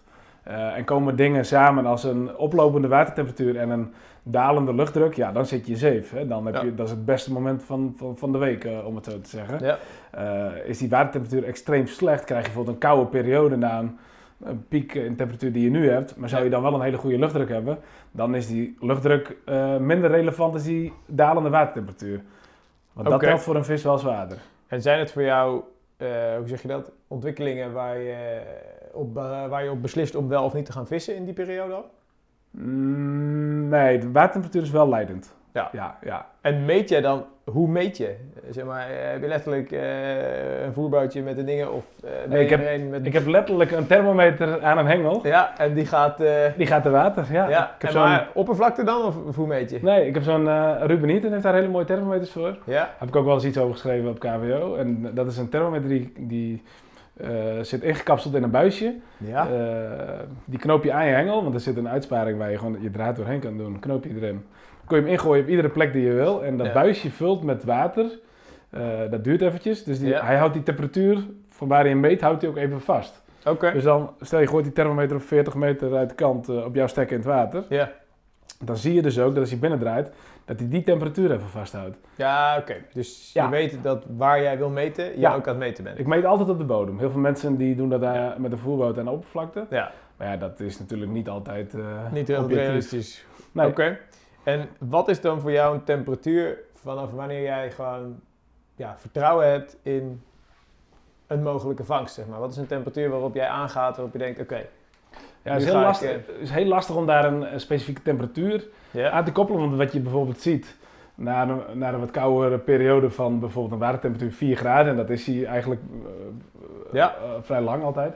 Als hij dan zou oplopen door een op, eh, opleving in temperatuur naar 6 of 7, ja, dan, is dat je- moment is al heel goed. Eh, blijft hij vervolgens stabiel 6, ja. dan is die stabiele 6 is weer veel minder dan die oplopende van 4 naar 6. Dus ja, dat, Dat- is, Dus met name die stijgingen zijn, jouw, die zijn heel goed. zijn jouw indicaties om Ja, te gaan. ja. Oké. Is er ook een ondergrens waarop je zegt, luister, die vis is zo passief. Ja, als het water dicht ligt, snap ik dat je niet gaat vissen. Nee. Maar eh, is er ook een bepaalde ondergrens waarop je zegt, ja, dan Nee, nee dat niet? heb ik in principe niet. Nee, nee. je Nee. blijft gewoon gaan.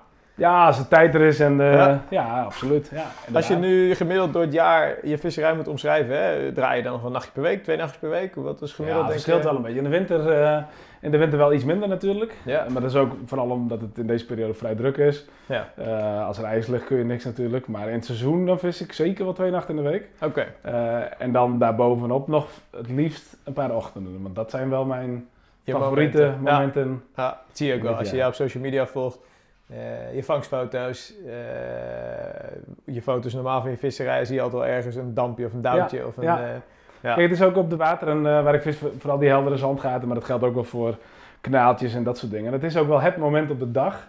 Dus echt ochtends heel vroeg van 4 tot 7. ja, Dat de vissen zich heel makkelijk laten zien. En vaak zie je dat het daarna iets drukker wordt aan het water. Mensen worden wakker. wordt wat gelopen aan de oevers. En dan zie je heel snel dat die visactiviteit minder wordt. Eh, ja, en dan kun je daar ook niet op inspelen. Terwijl als je 's ochtends heel vroeg aan het water bent. En je ziet een aantal vissen rollen in een specifieke hoek. ja, Ja, kan je dan heel is snel schakelen. is het echt bingo. Bijna altijd bingo. Nou, is het type water wat je hier in het noorden bevist, is dat eh, doorgaans gewoon zijn het circuitwatertjes? Of zoek je wel echt de, de rustigere... eh, Ja, het, het liefst zou ik wel de, de echt hele drukke circuitwateren bevissen. Omdat Ja. daar vaak ook wel de mooiste vissen zwemmen. Eh, maar goed, het gaat gewoon niet altijd omdat het zo extreem druk is. En, Ja. weet je, iedereen kent ons natuurlijk. Dus we kunnen dan ook echt niet rustig ons ding doen. Nee. Eh, maar de ideale scenario's voor mij, daar zoek ik ook eigenlijk constant naar in mijn visserij.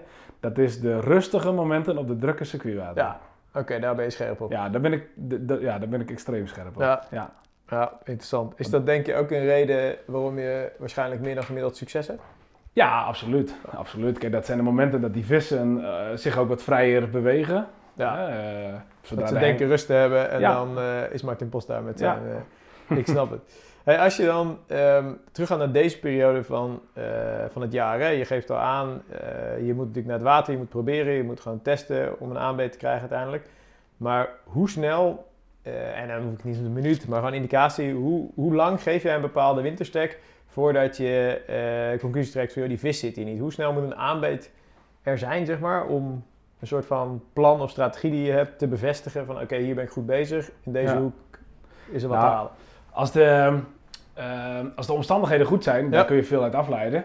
Dan moet je natuurlijk dan moet je op de wateren die ik Sventus bevis eh, relatief snel een aanbeet kunnen krijgen. Als ik 1, 2 eh, ochtenden of nachten zou vissen in een bepaalde zone en ik krijg geen beet, met dat soort omstandigheden, dan vis ik daar eh, de eerste zes weken niet weer. Ja, en verkast je ook tijdens die winterse sessies? Ja, absoluut. Ja. ik had het vorig jaar met Wesley bijvoorbeeld. Zaten we op een water met een redelijk groot bestand. Eh, ik had al twee nachten gevist op een ander water. Mijn vriendin was een lang weekend weg, dus ik denk eh, bingo, volle bak. Ja, neem het ervan. En we hadden, en dat is leuk aan vissen, alle theorieën die kun je dan weer overboord gooien. Want we zaten dus vol op de windkant. Ja, En we hadden echt verwacht dat die vis daar, daar zou liggen. We zijn net geïnstalleerd, dus dat was echt op ervaring, intuïtie. ik Dat wordt de stek. Ja. Waarschijnlijk een goede keus, dachten we. We waren net geïnstalleerd en toen zagen we halverwege het water, langgerekt water, zagen we echt volle bak vis springen. Ja. Ja, dat is in de winter heel ongebruikelijk. Alleen, ook dat was zo'n moment, eh dagtemperatuur was 11 graden, het waaide hard, het was een ondiep water, dus dan Ja. knalt die watertemperatuur omhoog. Dus we hadden duidelijk de verkeerde stek gekozen. Nou, en ondanks dat het echt slecht weer was, vies, regen, ik had al twee nachten gevist, dus Die was, was ook, verrot. ik was ook wel verrot, maar toch verkast. En uiteindelijk vingen we toen eh, die sessie 11 of 12 vissen. Ja. Nou, ik weet 100% zeker, als ik niet was verkast, hadden we misschien één of twee visjes gevangen. ja, maar puur omdat je dan die vis waarneemt Ja. en de moeite erin steekt om Ja. die spullen. is wel leuk, dat zie je bij andere goede vissers, zie je dat ook elke keer weer terugkomen. Dat die extra moeite, die energie, die investering, dat Ja. die elke keer weer het verschil maakt of zo. Ja, ja 100%. Dat, eh, ja, dat zie je echt terugkomen. Hey, we hebben net al even gesproken over voer. Nou, je hebt natuurlijk al aangegeven eh, hoe je dat in deze periode van het jaar doet. Ehm, wat zijn voor jou indicaties om je voerhoeveelheden eh, op te voeren, zeg maar? Dus in de zin van meer. Wat, wat... Ja, de, de, de allerbeste indicatie is in deze periode toch beet krijgen. Ja. Dus als je beet krijgt en je krijgt frequent beet, je krijgt meer beet, ja, dat is het moment om echt op te schalen. En Ja, dan- dan weet je dat die vis aan het aas is en Ja. dan durf je... Ja, kijk, ik ben altijd heel. eh, ik ben niet van nature een visser die graag veel voert. Ja. Hè, dat was ik vroeger niet en dat ben ik nog steeds niet. Alleen, eh, en dat geldt zeker voor de wintervisserij, als je start met heel weinig voer en vervolgens krijg je meer aanbeten, Ja. ga je natuurlijk opschalen. En ja, die sessie die ik net noemde van die 11 vissen, Ik denk dat we op zo'n sessie toch wel een kilootje of 4, 5 voer gebruiken. Ja, Dat is best heel veel. Met een voor- relatief lage watertemperatuur. Ja, juist. Alleen als die vis zo actief is, eh, dan wil je ze natuurlijk op je stek houden in je zone. Ja, dan heb je echt wel wat voer nodig. Ja. Maar tegelijkertijd, dan kan het best zijn, een week later met slechte omstandigheden, dat er twee single hookbaits liggen. En ja, dat, dat, en dat, en en dat dat kan ook het. werken. En dat kan ook werken, Ja. juist. Ja. En heb je dan voorkeur eh, voor die periode, als je spreekt over haakaas, eh, ga je kleiner? Eh, ben je een man van de experimenten in de zin van de, de vierkantjes, de dumbbeltjes, et cetera? Ja, heb ik allemaal gezien. Ja. Eh, Dat heb ik je niet uitleggen. Als je 20 jaar vist, dan? Ja, ik heb alles 300 keer voorbij zien komen. En toch zie je uiteindelijk wel eh, dat, het, dat het op dat soort wateren, in deze periode, dat dat niet het verschil maakt. oké. Maar Ja. ja, eh, 15, 18, 20 mm? Ja, wat, wat, een body je van voor? 15 of 18 mm, of eh, 15 of 20 mm. Ja, Ik snijd er ook geen kantjes vanaf. Oké. Eh, nee. gewoon Ja. wat dat betreft heel recht toe, recht aan, zeg maar. Ja, heel basic, maar wel, wel, wel alles heel scherp. Hè? Dus Ja. eh, gezookt aasje, eh, een, een richt die perfect in balans is, Ja. goed eh loodsysteempje, noem het allemaal maar. Als je een kans krijgt, dan moet je ja, gewoon... dan moet die hangen. moet die ja. hangen. Maar ik weet 100% zeker dat of ik nou met een dobbelsteentje vis of een ronde boilie, Ja. dat gaat niet het verschil maken op de wateren waar ik vis. Oké, en als je dan spreekt over dingen als, als aasopname, dressuur en je kijkt dan naar jouw bol, wat heb je daar? Schakel jij dat element uit door locatie, tijdstip, hoeveelheid voer, Ja. attractiviteit Ja, naar je hand te zetten? precies dat. Oké, Ja, ja. Dat staat er zo ver boven ja. qua relevantie, eh, dat dat dobbelsteentje dan niet meer eh, belangrijk Nee, is. je hebt zoiets Nee. van, joh, als ze gewoon weten dat die deur daar is en je duwt ze de goede kant op, Ja. dan gaan ze wel naar binnen. Ja, ik zou je eerlijk zeggen, toen ik een jaar of 15, 16 was, Ja. ik zag dat in de bladen staan, ik las dat op internet. Ik heb, dat, ik heb dat in de treuren geëxperimenteerd en op echt hele harde circuitwateren. Ja, En op die extreem, echt extreem harde wateren zie je wel dat dat soort minieme dingen, minieme details het verschil maken. ja. Maar door de bank genomen op een gemiddeld water, waar eh, veel vissers vissen, of een iets lastiger water, Ja. zit, da- zit daarin niet de, de grote crux, zeg maar. Nee, het is niet, de, niet de echt, echt de zaak waarmee je het verschil gaat maken ten Nee. opzichte van andere vissers. Hey, en als je het hebt over eh vis verleiden, hè, dus, dus aan te zetten om, om dat aasje op te pakken. Eh, nou, eh, je zoekt de vis, stukje voorvoeren, attractief aasje. Ehm, heb je nog andere zaken van jij zegt van oké, dat hebben we nu nog niet besproken, maar dat zijn wel elementen waar je heel erg mee, mee bezig bent, zeg maar, om toch die vis erop te krijgen. Ehm, vis je, of vis voer je nog wel eens met, ja, particles zal je in de winter helemaal niet gebruiken. Nee, neem ik aan. weinig, nee. Sowieso waarschijnlijk weinig in je visserij. Ja. Heb, heb je daar nog andere? Nou, het zit hem niet zozeer in de. eh, eh, op zich is dat wel een interessant onderwerp. Ja. Maar het zit hem niet zozeer in dan de, de, het kiezen voor een afwijkend aas, maar meer hoe gebruik jij dat aas? Hè, wat veel mensen doen, die komen aan aan het water en die denken: oké, hier ga ik vissen, ik voer 30, 40 boilies. Ja. Of 10 of 20, hè, moet iedereen zelf weten. Ja. Maar eh, die kun je er in één keer in gooien. Maar je kan ook zeggen: ik verspreid ze eh, over een periode van een uur en ik gooi er om de 10 minuten gooi ik er 5 boilies op.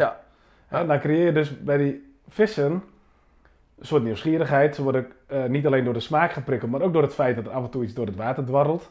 Nou, en dan kan dat best wel lang duren, maar dan kan er een moment ontstaan dat bijvoorbeeld als die vissen op halve water liggen, dat ze na de vijfde keer dat het aas voorbij dat lijf dwarrelt, Ja. dat ze toch een keer naar beneden gaan. En ook al is dat er maar één, dat kan dan wel uiteindelijk ervoor zorgen dat de rest ook meegaat. Ja, want die ene vis neemt Ja. die vissen mee natuurlijk. Dus dat is meer een, ta- een tactisch toepassen van dat aas dan specifiek een andere prikkel of... Ja, creëren. En, Ja. en als je dan eh, continu bij blijft voeren, hè, heb jij vanuit jouw visserij, jouw ervaring, schrikt vis daarvan? Mm, als je echt groot aas gebruikt wel, Ja. maar vooral 15 mm lenen zich daar Gewoon met een buis voor. bijstikken, ja, geen, probleem. Nee, nee. He- Heb je ook wel een situatie gehad dat je ook echt letterlijk zag dat vis daar niet door... Nee, ik heb ook wel situaties gezien dat ze er wel door schrokken hoor. Ja, dat is echt Alleen-? Ja, absoluut. Alleen dat is dan vaak met groot aas. En vooral als je dan halfjes en zo gaat bijvoeren en 15 mm, dan is dat veel minder. Ja. En dan zie je ook echt wel eens, als je, eh, hier in de regio heb je wel heldere kanaaltjes.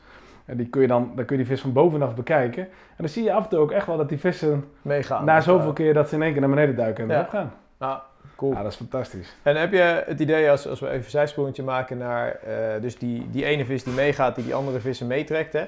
Eh, in hoeverre eh, zijn die scholen voor jou een, een, een vast gegeven, zeg maar? Hoe, hoe zie je dat op jouw water? Merk je daar heel erg dat die vis aast in scholen, dat er bepaalde pilotvissen zijn die de rest meetrekt? Ja. Ja? Dat Ja, zie je heel duidelijk terugkomen? Dat zie je wel. Kijk, het mooiste voorbeeld is de drukke circuitwateren. Mhm. Het zijn wel altijd de bekende grote vissen die gevangen worden. Ja, Eh, en die komen ook gedurende het jaar steeds weer terug. Dus het, ik, ik denk dat daar zeker wel een stukje, het verhaal van de pilootvissen, dat dat wel klopt. Dus een Ja. stukje dominantie van die vissen, een stukje gedrag ook. ja. Eh, dat, je, dat je die vissen als eerste vangt. En dat je vissen die wat voorzichtiger zijn, daardoor ook veel moeilijker vangt. ja. En dat je die juist eigenlijk zou mee kunnen trekken door dat Ja. te creëren, door, Ja. die, door die eerste vissen te laten azen. Ja. En zie je nog verschil of die vis nou eh, echt aan het zwemmen is met hogere watertemperaturen? Eh, of ze dus in scholen rondtrekken of, of winter? Heb je daar idee dat winter misschien dat het, dat het vissen zijn die wat meer individueel op pad zijn? Nee, je ziet winters wel, en dat eh, er zijn een aantal periodes in het jaar dat je ziet dat die vissen samenscholen. Ja. Eh, dat is voor de paai, eh, dan zie je Mhm. dat heel sterk. Maar je ziet dat ook wel in de winter, dat als je Dat vissen bij elkaar gevonden hebt, dat je Ja. wel de bingo ook hebt. Ja, oké. Ja. Heb je daar al sessies gehad dat je ook echt letterlijk dan op de vis zat en volle bak uh, Ja. visvangen, ja, heb ik wel eh, meerdere keren meegemaakt. Ja. dat je echt merkt gewoon van oh, ik heb ze gevonden en ze doen het en ze gaan. Zeggen ze ook altijd, hè, als je de winterholding te pakken hebt op een water, dan dan, eh, Dan, je heb je, je bingo. En dat klopt ook wel. Vis je ook wel eens, krijg je het voor elkaar om eh, ook wat selectiever te vissen op bepaalde vissen vanuit groepen of scholen of bepaalde target vissen? Hoe, hoe pas ja, je heb dat ik toe? vroeger heel veel gedaan. Ja. Natuurlijk kun je met aasformaat wel selecteren. Eh, ook met de samenstelling van je boiler kun je dat wel doen. Als jij een extreem attractieve aas hebt, Ja. eh, vang je natuurlijk meer kleintjes. Dus ja, ga je ook meer vangen en minder snel die groten. Ja, Inmiddels, vroeger had ik zoveel tijd dat ik daar heel actief mee bezig kon zijn. Tegenwoordig ik wel een soort van andere policy voor mezelf. Ik wil gewoon vis vangen. heel actie. Eh, en Ja. ik ben heel eerlijk hoor, het liefst vang je zoveel mogelijk dikke vissen. Volgens mij willen we dat Ja, ja, allemaal. tuurlijk. Eh, maar dan is het, dan, en die vang ik gelukkig nog steeds, maar dat is wel omdat ik op mijn water start en gewoon zoveel mogelijk wil vangen. Ja. En dan komen die grote vanzelf. En soms komen ze heel snel, soms komen ze wat later. ja, maar je bent niet meer heel bewust bezig met oké, hiermee ben ik aan het filteren of zo. Nee, nee, je ziet, kijk, die echt hele specifieke targetvissen die je in het land wel hebt zwemmen, Ja, je, dat weet je zelf ook wel. Je bepaalde hebt- je- voorkeuren ja, natuurlijk. Tuurlijk. die Ja. hebben bepaalde aasvoorkeuren, Ja. maar eh, ja, in onze regio zie je dat wel iets minder. Oké. Hey, even in op richts in deze periode. Eh, je gaf net al aan, joh, 12 tot 15 centimeter gekookt materiaal. Heb je in deze periode nog dat je eh, korter gaat vissen? Dat je heel snel wil haken? Kijk, ik noem de gemiddelde van 12 tot 15. Eh, dat is dan door, genomen door het hele jaar heen. Ja. Hoe kouder het water, hoe korter ik vis. Dus dan in deze periode dan schakel ik vaak nog wel eens even terug naar een centimeter of 8, Ja, oké, 9, klopt. 10, Ja, 11 max. maar, dat eh, zijn wel je, Ja, wel vrij kort. Oké. Die En- vissen zijn traag natuurlijk. Ja, als je wil gewoon snel prikken. Oppakken is prikken. Oppakken, sprikken, ja. En, en vis je eh, vastlood, eh, wat, wat, wat gebruik je? Wat voor systeem? Alleen maar eh shockersysteempjes. Oké. Ja, al heel lang. Eigenlijk sinds ik daar de eerste onderwaterbeelden zag en de link kon leggen met eh, het vastlood wat ze gebruiken om... Ze gebruiken, eh, het, Ja, het de is, het is een manco van het ja. vastloodsysteem natuurlijk. Hè, maar dat, dat gebruiken ze dus om die haak te lossen. Sinds ik dat weet, heb ik nooit met een vastlood gevist. Het is Ja. alleen maar shockersysteempjes. En je viste dan eh, gewoon, heb je nog een bepaald type? Je gaf wel aan, joh, eh, Corda eh, heeft een bepaald type wat je graag voor deze periode gebruikt. Ja, dat, is, Ehm. ja, dat zijn meer de, de, de, de, de werploodjes, Ja. zeg maar. Maar eh, wat me ook heel erg goed bevalt, is sinds, eh, die bestaan sinds dit jaar. Ja. Dat zijn die eh inline loodjes van Strategy. Dat zijn die shockersysteempjes. Ja. Ja, die functioneren feilloos. Dus, die, die komen heel mooi los van de, Ja, ja. hoe noem je dat? Ik ben, jij bent beter in die namen. de, want de je insert die Juist, komt insert. los van het lood. Ja, dus die zit niet klem, die zit heel mooi en die onder de juiste druk. Ja, komt die heel mooi los. Ja, werkt, werkt echt perfect. En vis jij nog, vis je nog standaard met een voorslag of een. een Nee, als ik gooi tot een meter of 60, hè, Ja. waar we het straks over hadden, dan vis ik eigenlijk standaard met een, eh, met een zinkende vloeikop online. Ja. In mijn geval, ik vis graag met X-lijn. En dan heb je helemaal geen voorslag, niks nodig. Gewoon rechtstreeks op de. Ja. Oké. Ja. Oké. Tenzij je een keer extreme omstandigheden hebt met mosselen en noem het Ja, dan allemaal. doe je nog wel eens wat. Hè, eh, maar dat, eh, ja, dat gebeurt in mijn visserij zelden. Nou, en als je kijkt naar ehm, eh, le- letterlijk je laatste paar centimeter, ehm, wat voor haaktype heeft jouw voorkeur? Ja, ik, ik, ook, ook daarin eh, weinig variatie. Ja. Ik vis eigenlijk het hele jaar met die Superhoek van Gamakatsu. Ja. Dat model, eh, er zijn wel tien merken die zo'n vergelijkbaar model hebben in hun pakket. Eh rechte punt is dat. Ja. Redelijk brede bocht, een kort steeltje. Ja, dat is eigenlijk de ideale prikhaak en drillhaak. Ik, En wat is daar jou, zeg maar, dat je specifiek daarvoor kiest voor dat model? Eh, rechte punt? dus Ja, rechte punt, inhaken? betekent, ja, re- rechte punt betekent snel prikken. Ja, Eh, eh, die van Gamakatsu zijn teflon gecoat en dat vind ik ook altijd wel een voordeel. ja. Want dat maakt dat ze net iets gladder zijn dan gemiddeld en daardoor makkelijker penetreren. Ehm, die bocht is relatief gezien breed voor zo'n haak. Ik vis Ja. altijd maatje 6, dus pakt redelijk veel vlees. Nou, vind ik wel prettig. Af en toe als je echt grote vissen vangt, is het wel fijn dat je weet. ja, ik kan de Ja. kracht zetten. Ja, dus eh, die verleng ik dan, eh, die haak verleng ik met een alijnetje. Ja. Een lang Kant en klaar of eh, maak je ze Kant en klaar. Ja, kant en zeker. klaar. Oké. Ja, ja, ja. ja, Heb dat je is, favorieten? Wat, eh, ja, vroeger viste ik veel met die van PW, gebruik ik nog steeds wel, maar die van, Ja. van Gamakatsu of Pro. Ja, ik moet eigenlijk strategy zeggen, die vind ik erg fijn. Oké. Eh, dat kun je met elkaar vergelijken. Ja. ja. En ben je nog de man van eh, shot on the hook, spoed hier op je onderlijn? eh, Ja, absoluut. Ja, ja? Ik probeer het wel minima eh, allemaal te minimaliseren hoor. Kijk, een Oké. stukje poetie eh, ontkom je eigenlijk niet aan, want je hebt natuurlijk onder water zuurstof. Je hebt soms sommig onderlijnmateriaal, daar hechten zich luchtbelletjes op. Ja, waardoor die toch wat... waardoor die eh, toch omhoog gaat staan. lift, Ja, hè? Ja. Dat soort risico's wil ik niet nemen in mijn visserij. Ja. Shot on the hook gebruik ik altijd. Of nou ja, 9 van de 10 keer. Omdat dat je echt ziet dat die haak dan net iets vaker in de onderlip prikt. En dat zorgt weer voor minder verspeelde vissen. Ja, bizar hoe, eh, hoe zeg je dat, hoe elke visser hier zijn mening over heeft. Ja, jij dat, vindt, jij, jij vangt veel vis. eh, Mark Hofman vangt veel vis. Die zegt dan dit soort dingen weer van ja, ze zijn allemaal gek. Ja, Eh, jij bezweert er weer bij. Het is echt Ja. bizar om te zien hoe iedereen daar zijn eigen voorkeur in heeft. ja, leuk is dat hè. En, en vis je in zo'n periode zoals nu, hè, ehm, vis je eigenlijk altijd met bodema's? Of doe je nou als, eh, experimenteer je met snowman of een keer een pop-upje? Of... Ja, ik vis, vis ik eigenlijk. eh, er zijn twee presentaties die ik, die ik in 90% van alle gevallen gebruik. Ja. Dus Of bodema's met een bodemrig, Ja. of een pop-up met een shotrig. Die laatste die gebruik ik ook echt wel heel veel. Hè? En ook in deze periode gewoon? Ja, absoluut. Ja. Van- Vanwege het, het visueel aantrekkelijke, het, Ja. het zwevende element. En je Ja. denkt van... Je kan het overal opvissen. hè. Wat je in deze periode ook wel ziet, op de, vooral het ondiepe water, dan is dat er nog wel eens wat eh, afgestorven bladvuil en zo ligt. Ja, En die shotrigs, ja, die gooi je op die afgestorven planten. Ja. En dat loodje zakt er wel in weg, maar die pop-up, die staat altijd perfect gepositioneerd. Dus En heb je daar, maak je die zelf? Of is je kant en klaar? Ja, dan moet ik wel iets bekennen. Oh, primeur. Primeur. Nee, ik, ik knoop ze heel af en toe zelf, maar ik vind Ja. die van ESP zo verschrikkelijk goed. Dat ik 9 van de 10 keer die ESP die? gebruik. Ja, Oké. En, en haakmaatje 6 daar ook weer? Ja heeft- of maatje heeft- 5. Heeft ESP ook weer varianten in lengtes?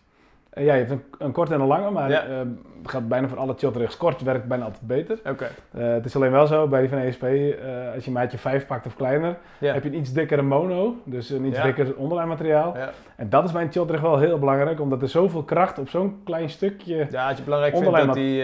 ja, dat die sterk genoeg is. Want dat hoor je wel vaak van shotvissers. Ze breken nog wel eens. Ja, Eh, maar als je dat soort diktes, 20, 25 al bij mono komt dat, eh, komt dat gebeurt dat nooit. Kijk. Ja. Hey, vis je zo'n shot gewoon naked op de hoofdlijn? Of eh, Ja. vis je hem op een leader? Gewoon- Altijd naked. En Ja. geef je hem volledig vrijheid om te schrijven? Of Nee, hoe, ik fixeer, hem, ik fixeer hem wel. Want ik vind het toch wel fijn dat die vis uiteindelijk toch de eerste prik krijgt van dat lood. Of van eventueel je, je hoofdlijn, hè, noem het maar. Maar wel altijd een prik, dus even druk op die haakpunt, zodat die vis de aas er niet uit kan schudden. Oké.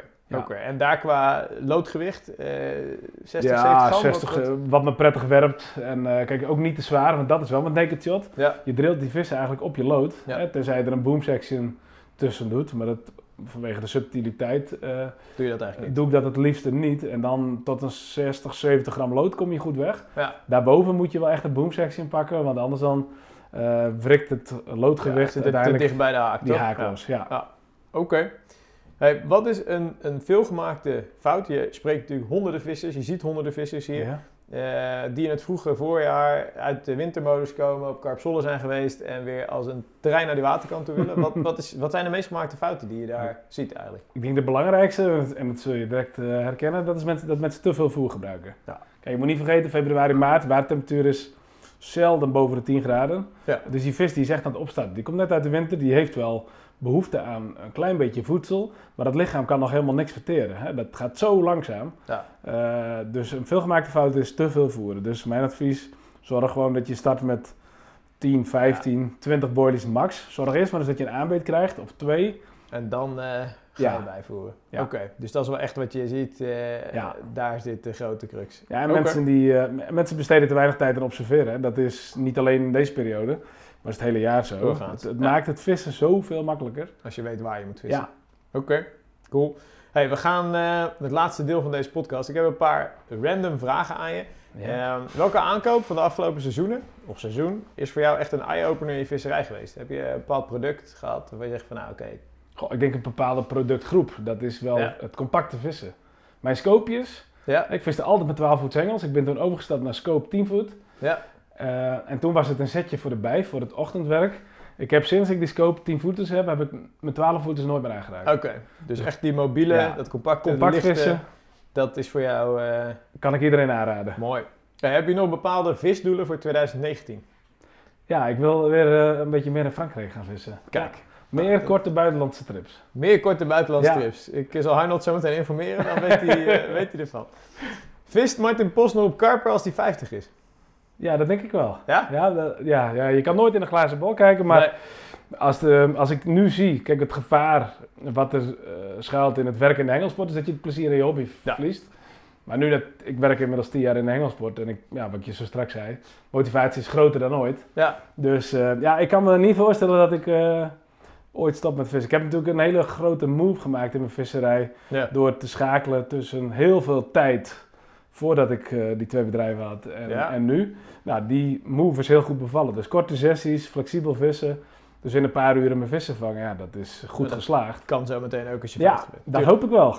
Goed, om te- goed voornemen. Ehm, heb je wel eens last van je, ja, ik, heb, ik noem het hier, je bekende kop in de visserij, zeg maar. Ja, ja, last is een groot woord. Nou, maar, eh, als je je dingen ergens aan het doen bent. ja, en- nee, ja? absoluut. Er zijn hier wateren in de regio Ja, waar ik niet meer kan vissen. Oké. Ik zal je een voorbeeld geven. Vorig jaar heb ik eh, op een van de drukste circuitwateren hier in de regio eh, een weekend gevist. En Ja, daar heb je een aantal best wel goede stekken. Die liggen dicht bij de parkeerplaats. Eh, Er wordt ook veel gevist, maar het zijn Ja. simpelweg gewoon hele goede stekken. Toen heb ik op één middag heb ik 35 bezoekers gehad. Ja. Ja, dus dat gaat gewoon niet meer. dan ben je klaar. En dan kun je niet meer vissen, kun je niet meer doen wat je wil. Nee. Ben je niet meer scherp. Toen ben ik een dag later verkast naar de overkant. Ja. Dat was dan ongeveer eh 800, 900 meter lopen. Ik denk, daar zit ik iets rustiger. Nou ja, dat was ook wel zo, maar nog steeds... eh, te veel, ja, eh, te te veel druk, animo. ja. Kijk, vis je wel eens in Duitsland? Nee. Terwijl je toch relatief dichtbij zit hier, toch? Ja, dat klopt. Uurtje, denk ik. Uurtje rijden, ja. Ja. ja. nee, Oké, nog, Geen- geen, eh, nog geen plannen. nee, nog niet voldoende tijd gaat om me daar goed te oriënteren. Dus dat is wel de hoofdreden. Oké. Gaat Hele- nog wel gebeuren, denk ik. Ga, gaat nog wel, staat nog wel op het lijstje. Mooi.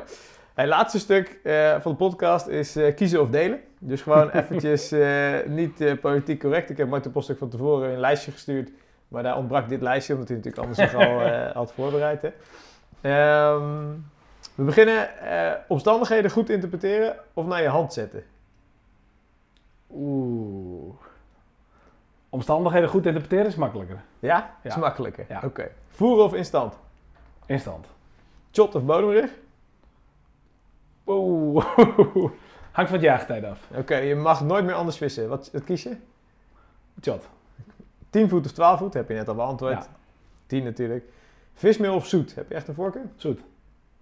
Een bekende 24 kilo spiegel van een circuitwater of een onbekende 19 kilo schub? Eh 24 kilo circuitwater. Dorp of stad? Dorp. Ochtend of nacht? Ochtend. Drank of drugs? Drank. De lot of groot openbaar? Eh, groot openbaar. Lot ben ik te veel geweest. Ja? Ja. Fantastisch mooi. Kan ik iedereen aanraden, maar... Groot openbaar is de volgende stap. Ja. De volgende stap, je bent volgens mij overal geweest. Is me goed bevallen Is wat, je nu, eh, wat je nu wil doen. Ja. Kick het op maandag of kick het op vrijdag? Oeh. Kijk het op vrijdag, want maandag zijn we gesloten. Oké, kijk, maandag hoef je hem niet te zien. Twee of drie Engels? Drie. Altijd. En het liefst vier. Het verschil maken met richts of het verschil maken met aas? Het verschil met aas. PVV of VVD? Eh, VVD. Een weekje vissen met je vismaat of een weekje naar de zon met je vrouw? Eh, zonder twijfel vissen met mijn vismaat. Deze kan je niet meer knippen, hè? Ferrari of Tesla? Tesla. Alright, er waren er 14. Dankjewel. Kijk. Aantal verwacht ik wel, aantal ook wel, hè? Verrassend. Mooie nieuwe inzichten. je, je vriendin die zal het wel luisteren en denkt, ha, ik weet waar ik aan toe ben. Hey, tot slot, hè. Ehm, nou, ik wil je natuurlijk bedanken voor, voor het interview. Eh, voor je antwoorden, voor je tips, voor, je, voor het inkijken in jouw visserij. Eh, Graag gedaan. Heb je nog wat te delen met luisteraars, vissers van deze podcast? Heb je iets waarvan je zegt, joh, jongens. Nee, ik zou wel snel in clichés vervallen, denk ik. Ja? Wat ik, wat ik iedereen kan meegeven is, zet die wekker om vier uur, ga naar het water en verbaas je over wat je de eerste uren van de dag ziet. Ja. Echt simpelweg aan springen, de vis azen, de vis dicht in de kant. Ten opzichte van eh 12 uur 's middags. Ja, dus, Dus- niet de comfortabele tijden, jongens. Nee. Gewoon vroeg eruit Ja. en op je fietsje naar het water. Het, maakt je, het heeft mijn visserij echt, echt verrijkt. Nou, geloof ik.